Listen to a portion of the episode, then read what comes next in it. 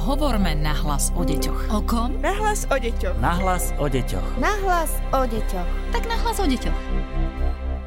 Máme pre vás ďalší podcast Nahlas o deťoch. Tentokrát sa budeme venovať úzkostným deťom. Pozdravuje vás Darina Mikolášová a vítam medzi nami v štúdiu Výskumného ústavu detskej psychológie a patopsychológie psychologičku Juditu Malík. Dobrý, Dobrý deň. deň. Nedávno sme mali podcast o tom, keď sa dieťa bojí a mali sme naozaj veľa ohlasov naň, aj otázok od našich poslucháčov. Budeme dnes hovoriť o úzkosti. Mňa zaujíma hneď na úvod, kedy to už nie je obyčajný strach, kedy už hovoríme u dieťaťa o úzkosti. Ako sme si minule hovorili, že je rozdiel medzi e, strachom a úzkosťou, že tam je ten hlavný faktor ten, že keď máme strach, bojíme sa niečoho konkrétneho. A úzkosť je veľmi abstraktná. A telo ale reaguje na úzkosť rovnako ako na strach. V tom mozgu sa vyplavujú proste tie hormóny a spúšťajú sa tie reakcie, ktoré znamenajú úteč alebo ústrň. A zároveň prebieha taký ten pocit, ako keď sa naozaj veľmi bojíte, aj keď nie ste pred tým objektom, ktorého sa bojíte. Znamená, že zrýchlené dýchanie, tlak na hrudi, bolesti na hrudi, bolesti v hlave, v spánkoch. To sú tie fyzické príznaky dieťaťa a môžeme to pozorovať vlastne na tom dieťati, áno? Ale zároveň hovoríme nielen, že niekto prežíva úzkosť, ale keď je niekto nastavený na to, aby tú úzkosť prežíval, že už má tak predisponovanú osobnosť, hovoríme o úzkostlivom dieťati alebo úzkostlivých eh, dospelých. Uh-huh. O úzkostných deťoch sa ale zvykne hovoriť aj to, že sú precitlivé. Platí to? Je to to isté? Neviem si zadefinovať, čo je to vlastne to precitlivé, lebo uh-huh. my to dospelí hovoríme tak až s takým tým podtónom, že no tak to preháňa ale je to proste prírodzenosť dieťaťa, že je také zvedavé a citlivé a vnímavé a je to úplne v poriadku, pretože práve tak e, získava čo najviac stimulov, o ktorých môže rozmýšľať a tak si nejak budovať svoj vlastný názor na svet a pohľad na život. A neviem teda, že čo znamená precitlivé, ale keď hovoríme o tom, že veľmi silné emočné reakcie sú sprevádzané v každodennom živote a rodičia už majú takéto podozrenie, že toto asi nie je úplne normálne a iné deti tak predsa nereagujú, tak zase platí tá istá formulka, že ak vám to už zasahuje do každodenného života a do jeho kvality, poďte sa poradiť s odborníkom. A zrejme aj ak to trvá dlho, ako dlho môže trvať úzkosť, kým je ešte taká zvládnutelná rodičmi a kedy už treba naozaj vyhľadať toho odborníka, keď trvá, ja neviem, týždeň, mesiac, pol roka. Ja, ja by som navrhovala, že s každou úzkosťou, keďže je to taký veľmi nepríjemný stav, ktorý nikomu neželám v živote zažiť a nebude ešte zažívať pravidelne, tak ja už by som radila, že pozrieme sa na to bližšie. Aj keď sú samozrejme situácie, kedy ak by neprišla tá úzkosť, tak by to bolo veľmi neprirodzené. Napríklad, e, keď e, čakáte na výsledok z vyšetrenia, uh-huh. alebo vám zomrie niekto blízky, alebo sa udeje nejaká veľmi významná zmena. Telo dokonca berie ako veľmi výrazný stres nielen nejakú negatívnu zmenu, ale dokonca aj na pozitívnu sa musíme pripravovať a nejak sa na ňu adaptovať. To znamená, že či už ide o stiahovanie, alebo o zmenu škôlky, alebo sa jednoducho zmení prostredie, alebo je nejakým spôsobom narušený ten režim dieťaťa, ktoré od toho režimu naozaj že závisí, či už je to obyčajná dovolenka. Takže tam sa môže vyskytnúť niečo ako napríklad nočný des, alebo e, že dieťa reaguje precitlivo. Dokonca aj dospelí to popisujú, že nechápem, čo mi je. Celý rok driem ako kôň, prídu Vianoce, konečne mám pokoj a myslel som si, že mám infarkt.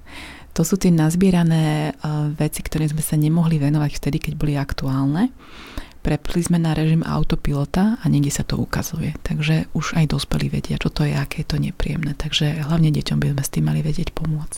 V prípade detí existuje niečo ďalšie ešte ako spúšťače úzkosti? Spomínali ste tú zmenu prostredia, stiahovanie, škôlka. Čo to ešte môže byť, kedy treba spozornieť, že dieťa naozaj môže reagovať úzkostne? Viete, je to taký zaujímavý fakt, ale niekedy sa pozrieme na to, ako vystupujú rodičia a že oni sami sú takí veľmi úzkostliví a pedantní a veľmi potrebujú taký systém a štrukturovanosť a všetko ich tak prehnane vylaká. A keď dieťa vyrastá v takomto prostredí, tak to berie ako prirodzené. Uh-huh. Bez toho, aby sme sa zamýšľali, či tam je nejaké oslabenie nervovej sústavy alebo či tam je nejaký akutný e, problém v tom čase, tak môžeme hovoriť aj o tom, že to dieťa je úzkostlivé, pretože aj rodičia sú úzkostliví. V istom období e, života dieťaťa prichádza tzv. separačná úzkosť a to je vraj v poriadku. E, poďme sa aj o tom trošku porozprávať, kedy sa to stáva a ako na to reagovať. Tak podľa učebníc vývinovej psychológie prichádza separačná úzkosť e, okolo 7. až 10. mesiaca života, čiže je to taká tá rána skúsenosť. A keď sa na to pozrieme tak zo široka, je to práve to obdobie, kedy dieťa už lozí a objavuje ten svet, ale potrebuje stále tú istotu, že tam je tá jeho matka prišlo sa na to, že až okolo 3. roku života už vzniká ten pojem, že toto som ja a nie som súčasťou matky tým, že dieťatko je kojené alebo že mamička a otecko sú práve tí, ktorí pribehnú s tou flaškou, keď je dieťa hladné, alebo to rozlišia v tom pláči, alebo keď je dieťatko sa buchne pri objavovaní sveta, tak tam rýchlo pribehne mamička a uteší. A deti naozaj v tom mozgu majú ten vzorec, že hneď ako príde nejaký podnet, príde na neho reakcia od tejto konkrétnej vzťahovej osoby. A potom sa stane to, že keď tú vzťahovú osobu nevidia, tak sa začnú prejavať veľkým pláčom, ale až takým srdcerúcim. A, alebo sú veľmi zmetené, hľadajú mamičku, lamentujú rukami. Je to naozaj taký ten jav, že si niekedy môžeme až z tej netrpezlivosti povedať, že o čo ide, však som išla iba cikať. Uh-huh. Um, alebo vybehla som iba na 5 minút, lenže deti nemajú pojem o čase, v tomto čase určite nie a potrebujú sa uisťovať. A ako je dieťa menšie a menšie, potrebuje sa uisťovať čoraz viac a viac. A to, ako zvládneme teraz tú separačnú úzkosť, nám tak ukáže také zrkadlo budúcnosti, ako to bude napríklad s tou škôlkou. Sú aj deti, ktoré napríklad neprejdú obdobím separačnej úzkosti? Je to v poriadku, keď takéto obdobie v živote dieťaťa nepozorujeme? Alebo to nie je v poriadku? Niektorí rodičia hovoria, že ale však do toho jednoho roka naozaj nič sa nedialo, prišlo mm-hmm. to mhm. až tou škôlkou. V každom prípade stále je to niečo, čo je úplne prirodzené a súvisí to už s tým, ako vôbec homo sapiens sapiens sme existujeme. Máme niekde hlboko v mozgu, konkrétne v hypotalame, zakodované to, že keď sa ocitnem ja sám bez svojej svorky, hrozí mi, že buď zamrznem, alebo ma niekto zožerie. A takýto ten syndrom zachránim si život e, sa automaticky spúšťa aj v tých maličkých detičkách že sa cítia vtedy samé a nechránené a musia spraviť to, čo vedia najlepšie, čiže spraviť hurhaj, aby si ich niekto všimol a pribehol. Kedy už treba spozornieť, keď dieťa mm, naozaj máme pocit, že už je až príliš úzkostné? Ako sa to prejavuje? Kedy treba naozaj e, zapnúť tie naše radary rodičovské? Sú to práve tie veci, ktoré ovplyvňujú tú každodennú kvalitu života. Že nemôžeme ani vo vyššom veku zabezpečiť to, aby dieťa prespávalo u starých rodičov, ktorí sú tiež veľmi blízkymi osobami tomu dieťaťu. Čo to znamená vo vyššom veku, kedy by už malo dokázať spať u starých rodičov? Um, hovoríme už o takom mladšom školskom veku alebo pri tom nástupe do školy, aj keď aj tam sú samozrejme nejaké rozdiely, ako veľmi často napríklad dieťa tých starých rodičov vidí, ak uh-huh. sú z mhm. veľkej diálky a akokoľvek ich miluje, ale nie je na nich zvyknutý, na ich zvyky, tradície, spôsoby, um, tak to môže byť problém. Ale myslím si, že už okolo toho 9. 10. tam už by to naozaj malo byť také pretnuté, to veľmi silné požadovanie tej, tej blízkosti maminy.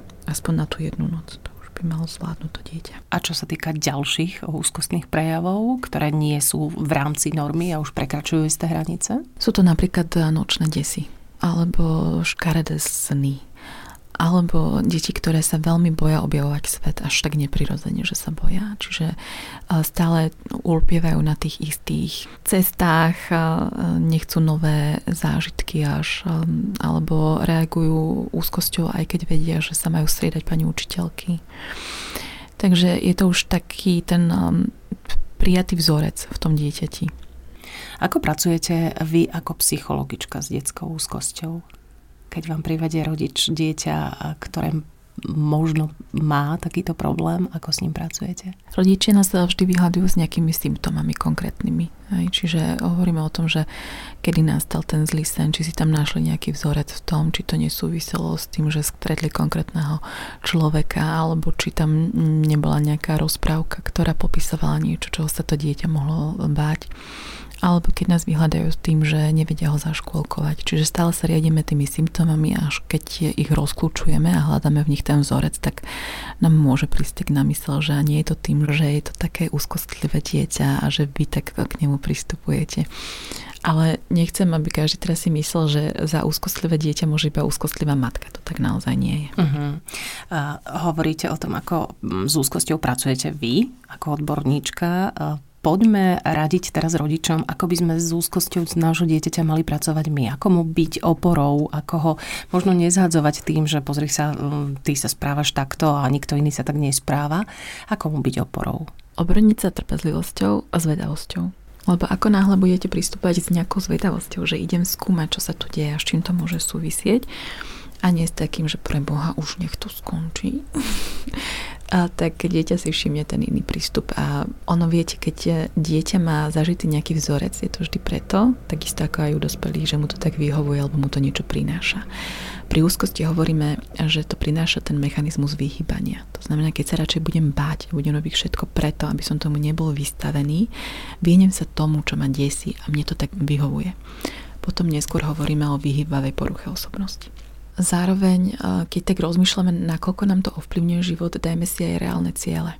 Ono nejde o to, aby sme to dieťa prerobili od hora dole, pretože osobnosť dieťaťa a jeho temperament sú také tie stálejšie rysy, ktoré sú možné upraviť, ale vždy sa um, pozrieme aj na tie symptómy a pomenujeme, čo už je cez čiaru a čo nám naozaj bráni v tom, aby sme mali ten kvalitný spoločný čas a čo je niečo, čo k tomu dieťaťu jednoducho patrí. Ako nebudeme niekoho robiť násilu odvážneho, keď je napríklad dieťa úzkostné z návštevy u lekára. Mm. Budeme rozprávať o tých veciach, ktoré sú nevyhnutné, ktoré nás jednoducho čakajú a na ktoré sa musíme vedieť pripraviť. Stáva sa, že vás teraz vyhľadávajú rodičia, ktorých deti sú úzkostné napríklad z covidu, z koronavírusu a z tohto obdobia, ktoré je stále také neisté a veľmi náročné?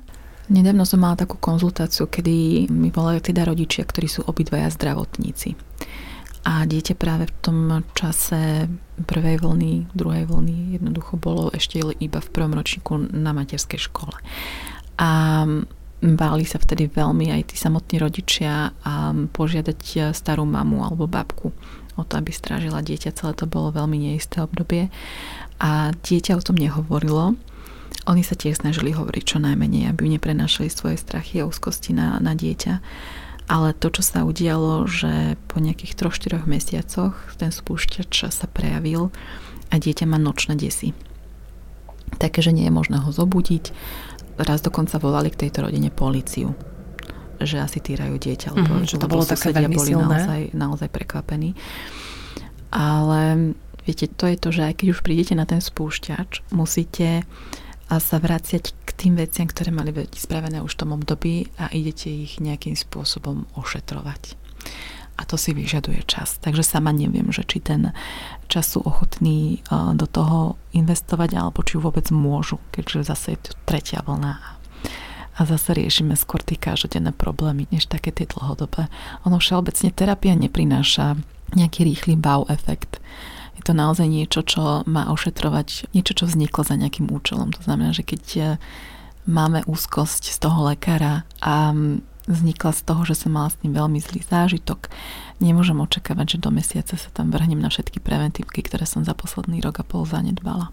Takže ako hovoríte, že v prípade úzkostného dieťaťa sa treba obraniť trpezlivosťou, tak aj v prípade terapie úzkostného dieťaťa, celkovo terapie vo všeobecnosti sa treba obraniť trpezlivosťou, ale prináša svoje výsledky. Áno, a zároveň sú tam aj nástrahy, to musím hneď povedať, lebo úzkosť je každému nepríjemná, ale zároveň ako keby sme dopredu čakali, že aj riešiť tú úzkosť bude veľmi nepríjemné. Šťastie áno, ale šťastie musím povedať aj to, že samotná úzkosť nezostáva nikdy samotná. A preto hovoríme aj o poruchách, ktoré sú úzkostne depresívna porucha. Alebo že úzkosť prichádza pri depresívne hypochondrickom syndróme. Ono sa to so všetkým tak eh, pekne spája a klonuje. Keď je organizmus aj psychika už vyčerpaná konkrétnymi záchvatmi paniky, úzkosti u dospelých a u dieťaťa, ktoré tomu celému ešte nerozumie a rodičovi, ktorý si pritom nevie dať rady, tak netreba otáľať. Hovorí psychologička Judita Malík v našom podcaste Nahlas o deťoch.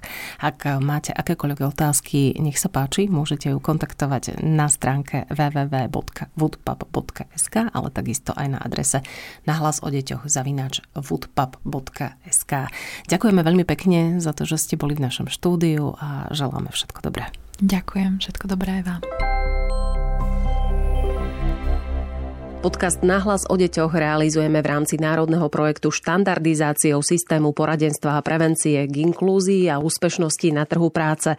Projekt sa realizuje vďaka podpore z Európskeho sociálneho fondu a Európskeho fondu regionálneho rozvoja v rámci operačného programu Ľudské zdroje. Hovorme nahlas o deťoch. O kom? Nahlas o deťoch. Nahlas o deťoch. Nahlas o deťoch. Tak nahlas o deťoch.